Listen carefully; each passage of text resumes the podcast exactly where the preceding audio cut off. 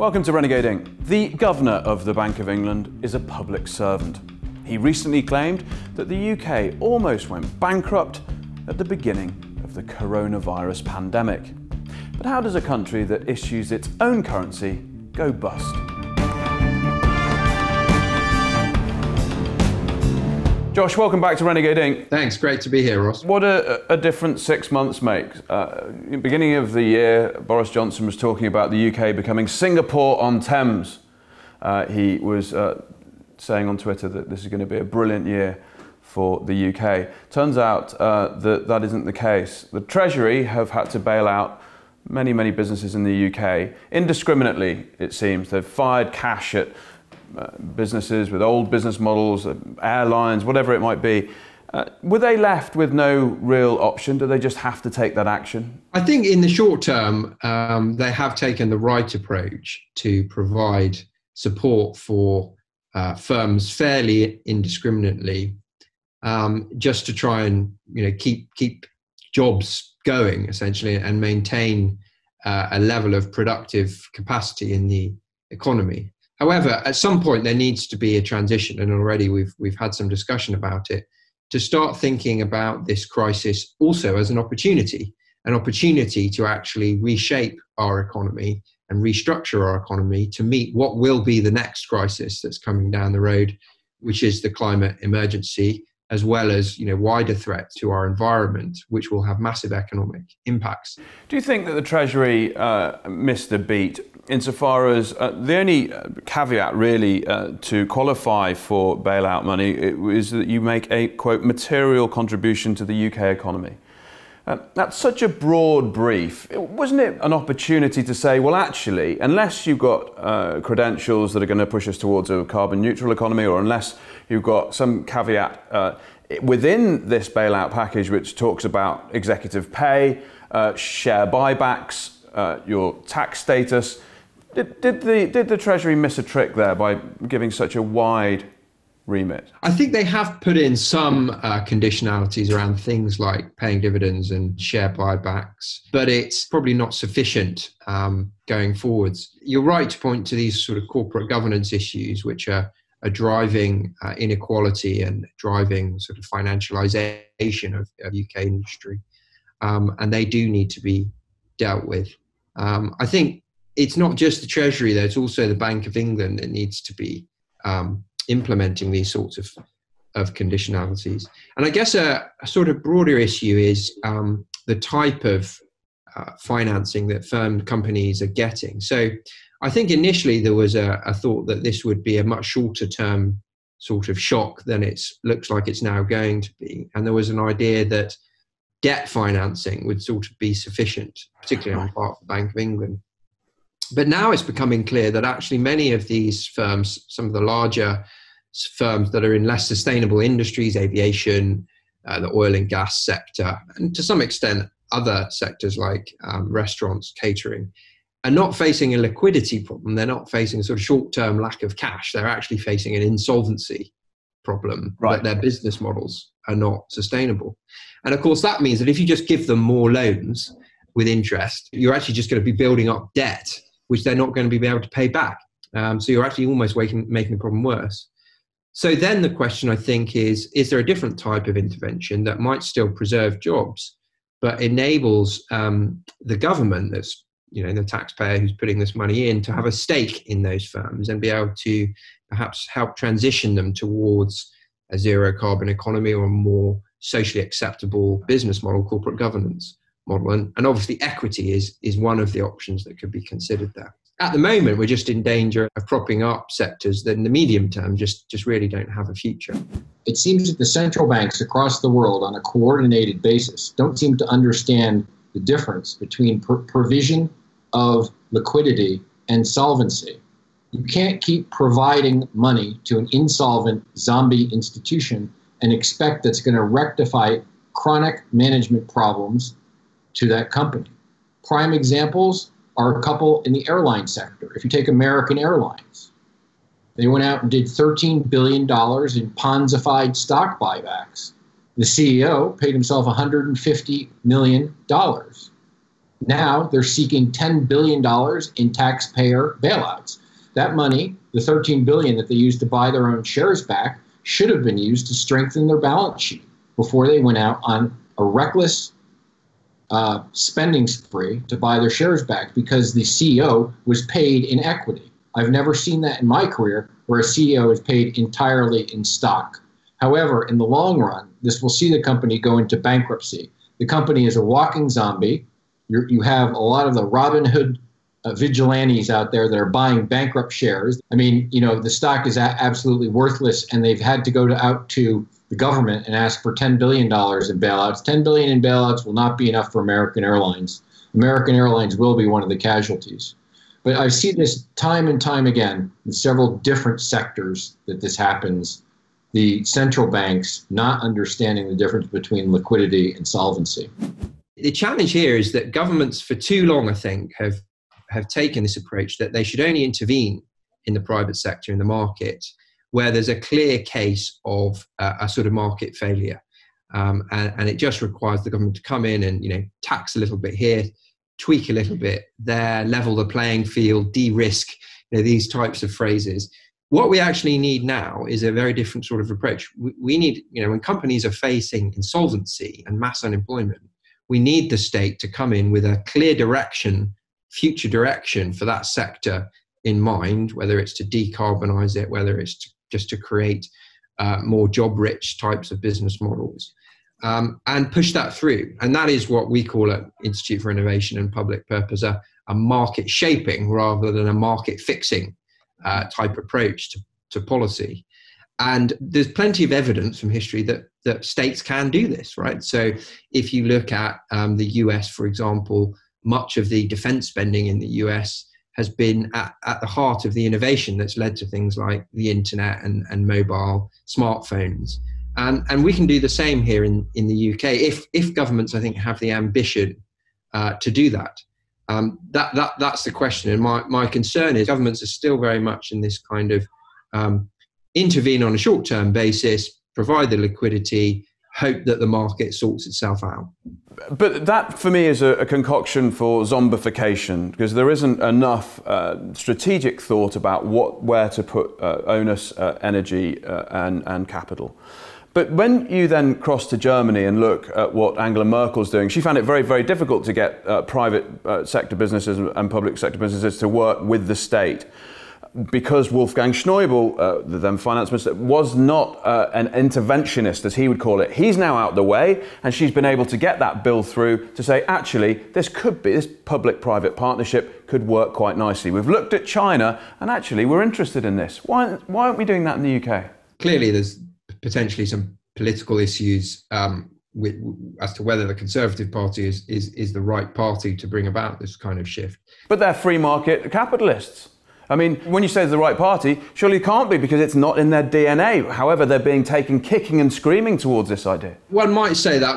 You know, I think the furlough scheme, you know, was one of the more ambitious and large-scale uh, interventions of any government. Uh, just if you look at it relative to GDP, I think there's another issue though, which is just whether um, there's a sort of the right kind of culture and ambition within the civil service and within the treasury um, uh, below the leadership level around you know issues such as how you kind of evaluate where the, the returns you're going to get on different types of of spending, right, on fiscal policy. So there's a strong focus on cost benefit analysis where you you only you know give the go ahead for a project to go ahead if, if you can clearly demonstrate that in you know three years time um, you're going to have got back more money than you than you put in. Uh, and there's a very strong culture of that in, in the treasury. And we really need to, to be challenging that and saying if you're making kind of what we would call mission oriented investments, uh, that, that you don't know exactly whether you'll succeed, you might not succeed. But if you do enough of these type of investments, you might get a, a company or a, or a technology that gives you returns on a much bigger scale. So this is almost a sort of venture capital, public venture capital funds type model. And of course, um, often it will take longer than a couple of years to get that return. So that's that's also part of it. Is can we can we shift that mindset within the treasury? And of course, that ties back to this austerity debate and whether or not the government you know can run out of money and and whether or not you know debt is sustainable relative to to GDP and and of course that issue is an interesting one because it looks like uh, the current government has kind of turned a blind eye, as it were, to that issue. We are looking at you know record levels of debt to GDP potentially. MMT, there is a magic money tree. It turns out. Yeah, indeed, and I think you know MMT is, is having a renaissance, obviously in the in the US. But I, my sense is that the, the the government has realised that you know there is no alternative here to a massive expansion in deficit financing. The other interesting development has been that the Bank of England has you know come about as close as any central bank will do to admitting that it is um, engaging in a form of monetary financing, even if it claims it's not being forced to by the government. Um, clearly, the fact that it's opened up this overdraft facility, the way, ways and means facility, uh, which essentially gives the Treasury unlimited uh, free borrowing from the bank, which obviously creates money. I mean, I think the cat is out of the bag here. Um, and uh, hopefully this this issue around debt sustainability will will kind of quietly go away but we, we shall see. Culturally in the treasury and the bank of england and the political class and the business world do we have the leadership the innovation and the uh, ambition necessary to start this again and say do you know what? We're going to do it properly this time well, uh, the short answer, if you press me, would be no. but um, I think one has to be an optimist in this kind of situation. Panglossian, isn't it?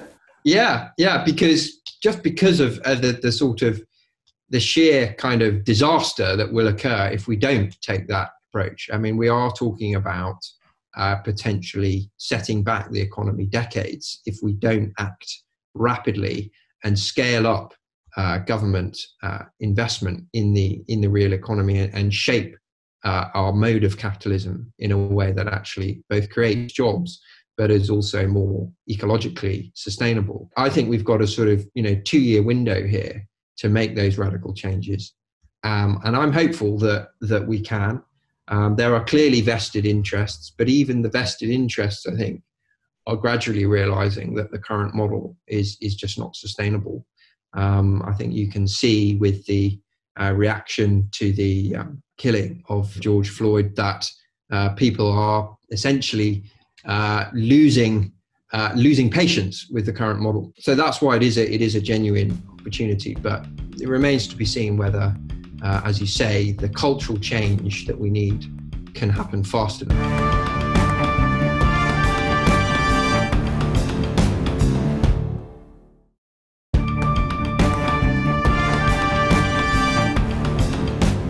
Welcome back to Renegade Inc. Before we go up to Scotland to talk to the economist and author Laurie Macfarlane, let's have a look at what you've been tweeting about in this week's Renegading Index. First up from Dave Gulson in times of social, financial, ecological, and climate change chaos, luckily we still have enough money to bail out pesticide companies with hundreds of millions taxpayer money. Next, from uh, existential comics, capitalists, during the good times, we took all the risk, so we deserve all the profit.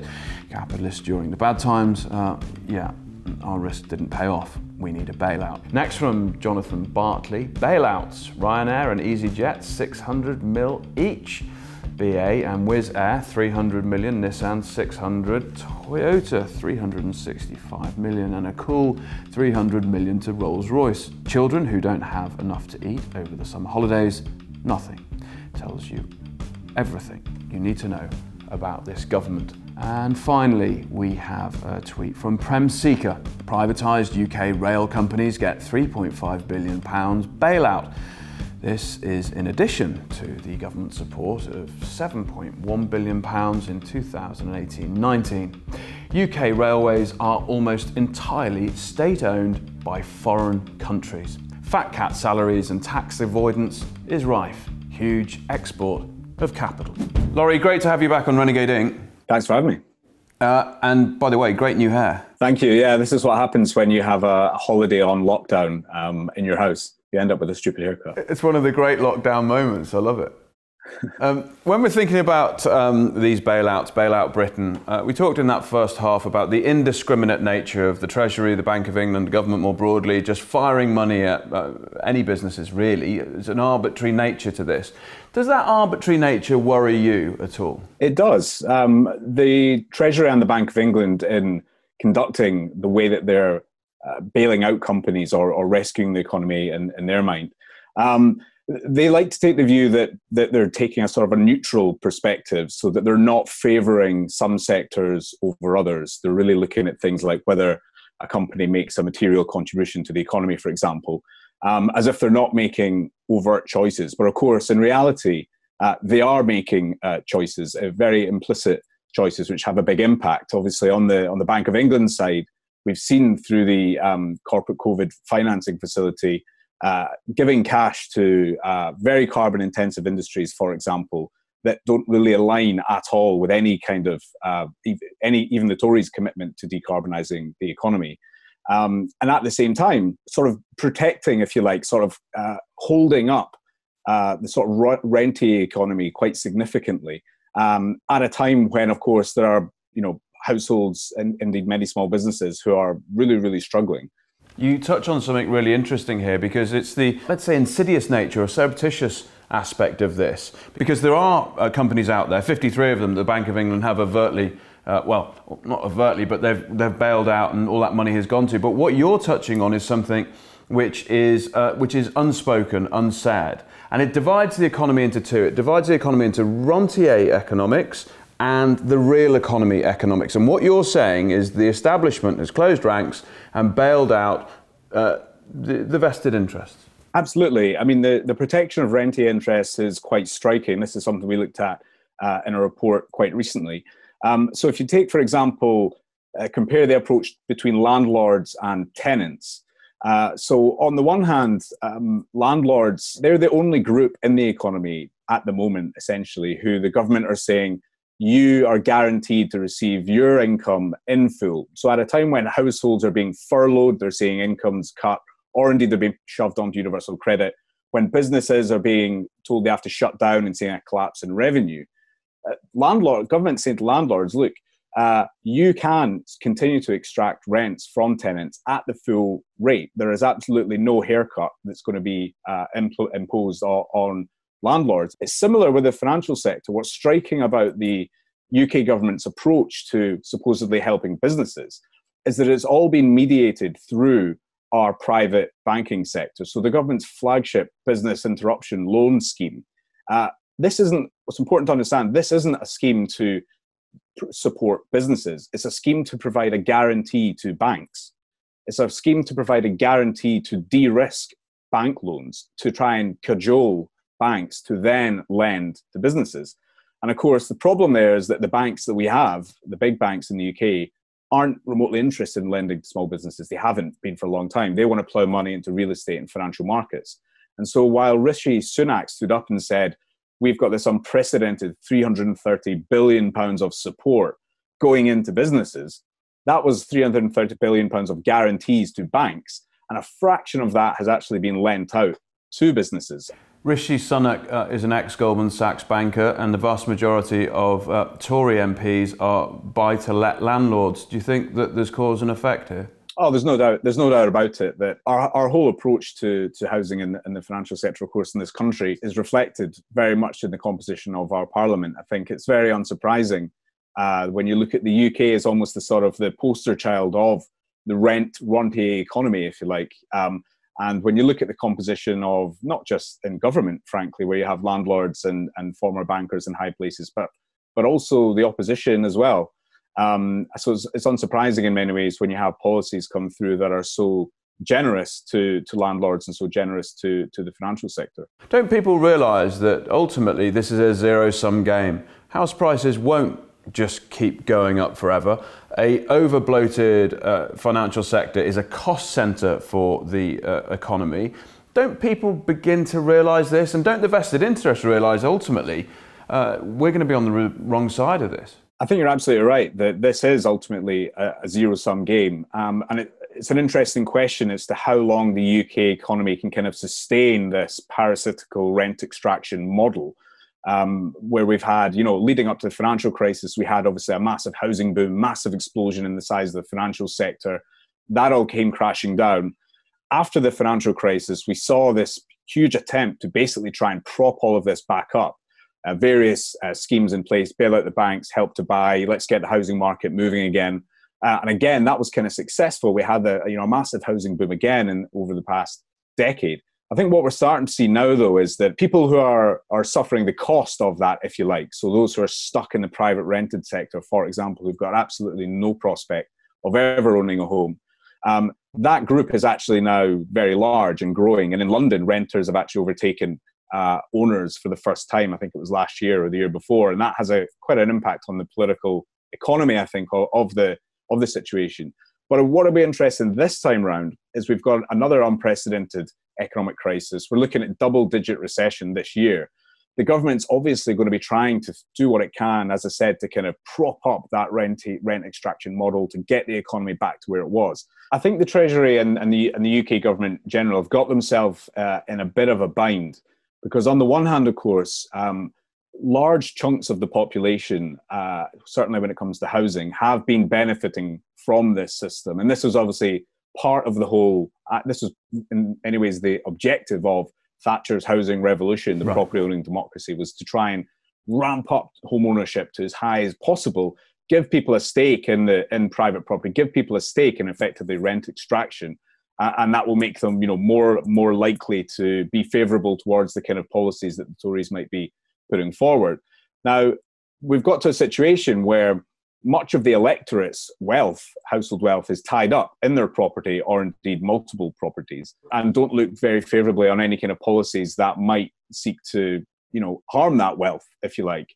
Uh, and the Tories, it's interesting because they, I think the penny has dropped that they really need to do something about uh, housing in particular because this is one of the key issues for young people.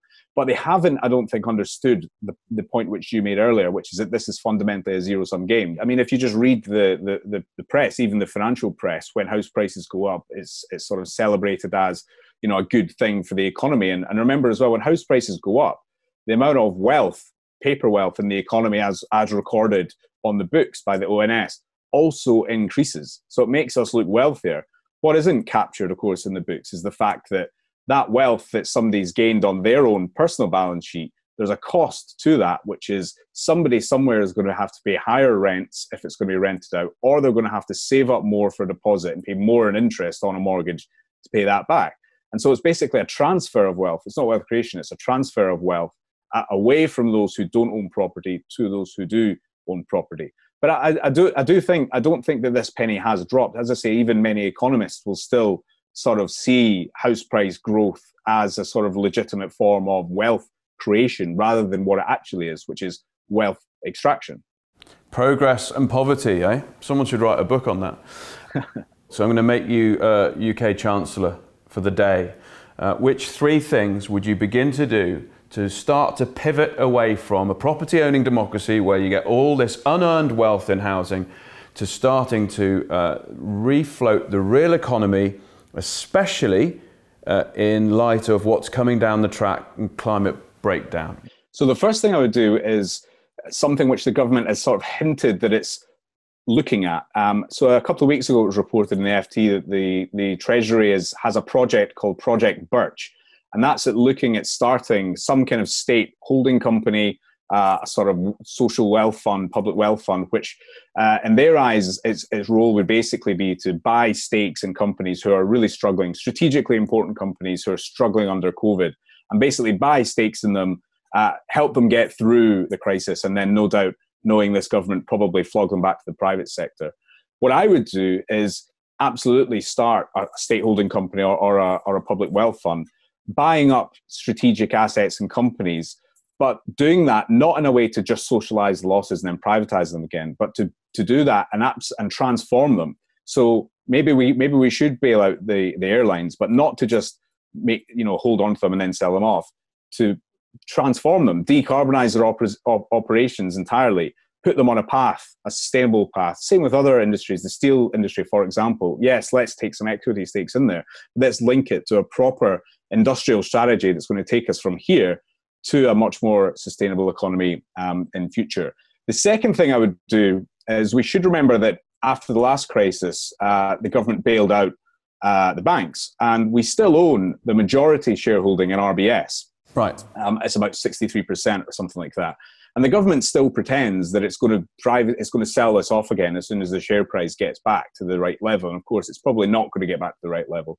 So what I think they should do is they should basically buy up the rest of the stakes, their dirt, the, the remaining 30% or whatever it is, it's dirt cheap at the moment, and transform RBS into a proper uh, public uh, public interest bank that's uh, that's geared towards serving the real economy, that's that's geared towards helping businesses and households uh, with their finances, helping businesses and households make that green transition, for example. The third thing I would do if I was the chancellor is is set out a, a, a sort of a basically an announcement that basically says sets the expectation, puts a flag down on the ground that says, look, going forward, we are going to end house price inflation in this country. Going forward, we are we are not going to be tolerating or promoting, you know, the kind of house house price inflation that you've become accustomed to over recent years and make it clear to people look if you thought you could rely on property to pay off your pension in future well actually you can't because um, you know this isn't going to be the way it was before. And setting that expectation but backing up with some clear policies about what's going to be implemented i think to begin that process of starting to change people's behavior change incentives in the economy to wean us off this dependence on you know property uh, asset price inflation and, and, move us into a more uh, sensible kind of economy all right, Macfarlane, thank you so much for your time. Thanks for having me. That's it from Renegade Inc. this week. You can drop the team a mail, studio at renegadeinc.com, or you can tweet us at renegading. Join us next week for more insight from those people who are thinking differently. But until then, stay curious.